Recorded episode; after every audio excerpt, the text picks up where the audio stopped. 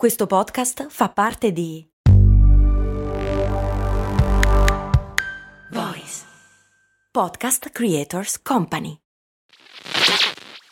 Questo ascolto è supportato da MD Supermercati Convenienti. Non so se avete notato anche voi, ma negli ultimi anni fare la spesa è diventato sempre più difficile. Nei decenni passati era quasi un rito familiare. Oggi ci dobbiamo destreggiare tra mille impegni e in più dobbiamo stare attenti al prezzo e alla qualità. Per fortuna però c'è MD che al prezzo conveniente associa anche la qualità dei prodotti.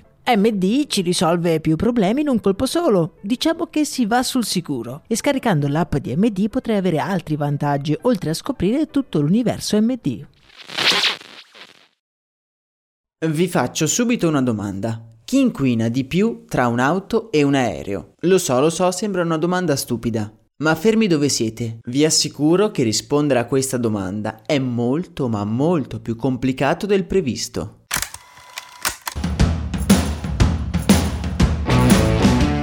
Benvenuti amici ed amiche qui su Brandy, lo show che ogni giorno dal lunedì al venerdì vi dà o almeno cerca di darvi uno spunto interessante su cui basare una vostra conversazione. Oggi però mi sono svegliato con una domanda in testa, ma inquina di più un aereo oppure un'automobile? La risposta che mi sono costruito documentandomi si potrebbe riassumere con una sola parola, ovvero dipende.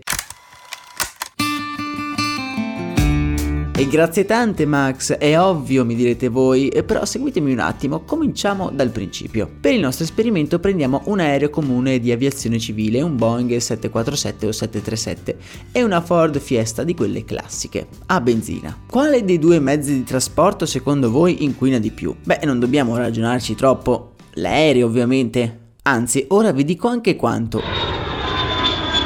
In un volo da Londra ad Edimburgo, cui sono circa 560 km, un aereo emette nell'atmosfera la bellezza di circa 33 tonnellate di CO2, a fronte di appena 98 kg della Ford Fiesta. Quindi, come giustamente sospettavamo, la risposta qui è piuttosto scontata. L'aereo inquina infinitamente di più dell'auto. Purtroppo però già qui ci rendiamo conto che di questa risposta ce ne facciamo davvero ben poco. Tanto per cominciare l'inquinamento dell'aereo va diviso per i passeggeri. In secondo luogo non si conta il tempo trascorso nel traffico da parte dell'auto. E terzo, un'opzione non esclude assolutamente l'altra, cioè se una persona decidesse di viaggiare in auto piuttosto che in aereo, la CO2 della macchina dovrebbe aggiungersi a quella dell'aereo, che prenderebbe il volo lo stesso con o senza di noi. Già da questa prima considerazione spiccia capiamo che forse questa domanda racchiude uno scenario molto più complesso. Malgrado questi problemi che abbiamo evidenziato secondo il report dell'European Environment Agency, l'aereo rimane il peggiore dei mezzi di trasporto in termini di costo ambientale. Il più virtuoso, per esempio, è il treno, poi si passa all'auto, al pullman e poi, inspiegabilmente, secondo me, alla moto con due persone. E infine l'aereo. Vi lascio tutti i dati precisi nel canale Telegram. Ma come leggiamo dal report, questi dati tengono conto di una marea di assunzioni. La più strana secondo me è che considera i sedili delle auto tutti occupati, una cosa che non corrisponde esattamente alla realtà. Gli Stati Uniti hanno un tasso medio di occupazione dei posti in auto di appena 1,5, mentre la Delta, la compagnia aerea, ha un tasso di occupazione dei posti di più dell'85%. Un'altra cosa da considerare è il fatto che un'auto ferma nel traffico inquina in media 2,5 volte in più rispetto a una normale situazione di viaggio. E se vogliamo stare al fresco in macchina dobbiamo aggiungerci ancora un 10 o un 20% in più di inquinamento. Interessante notare poi come il comune motore a benzina che troviamo nelle auto sia decisamente poco efficiente, ovvero gran parte dell'energia per muovere il mezzo viene sprecata.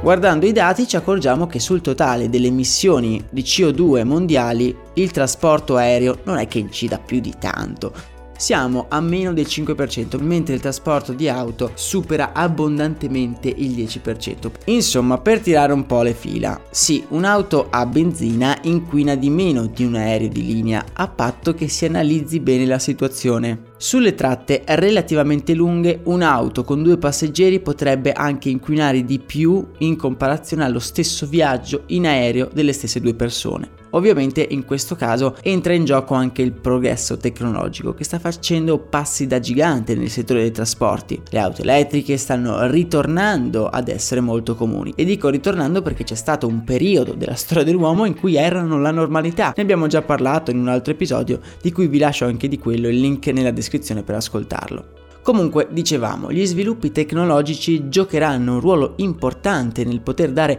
una risposta secca a questa domanda. Sviluppi tecnologici che allo stato attuale hanno inciso di più nel rendere gli aerei meno inquinanti piuttosto che le automobili a benzina. A livello economico l'inquinamento dei trasporti è ad oggi un problema molto sfaccettato e complesso, ma che racchiude quindi allo stesso tempo anche molte opportunità. Rimanendo un po' nel dubbio, quindi nel dare una risposta su chi inquini di più tra un aereo e una macchina, vi lascio alcuni link nel canale Telegram, augurandovi una serena giornata vi ricordo che c'è un mezzo di trasporto che inquina meno sia dell'aereo che dell'auto, ma anche del treno, ed è l'imbattibile, immancabile, inarrivabile bicicletta. Un business super interessante e in super boom che mi piacerebbe analizzare qui insieme a voi su Brand, quindi iscrivetevi al canale podcast sulla vostra app di ascolto preferita. Per oggi è davvero tutto, noi ci sentiamo domani con un nuovo episodio su una campagna pubblicitaria. A me non resta che salutarvi, un abbraccio da Max Corona.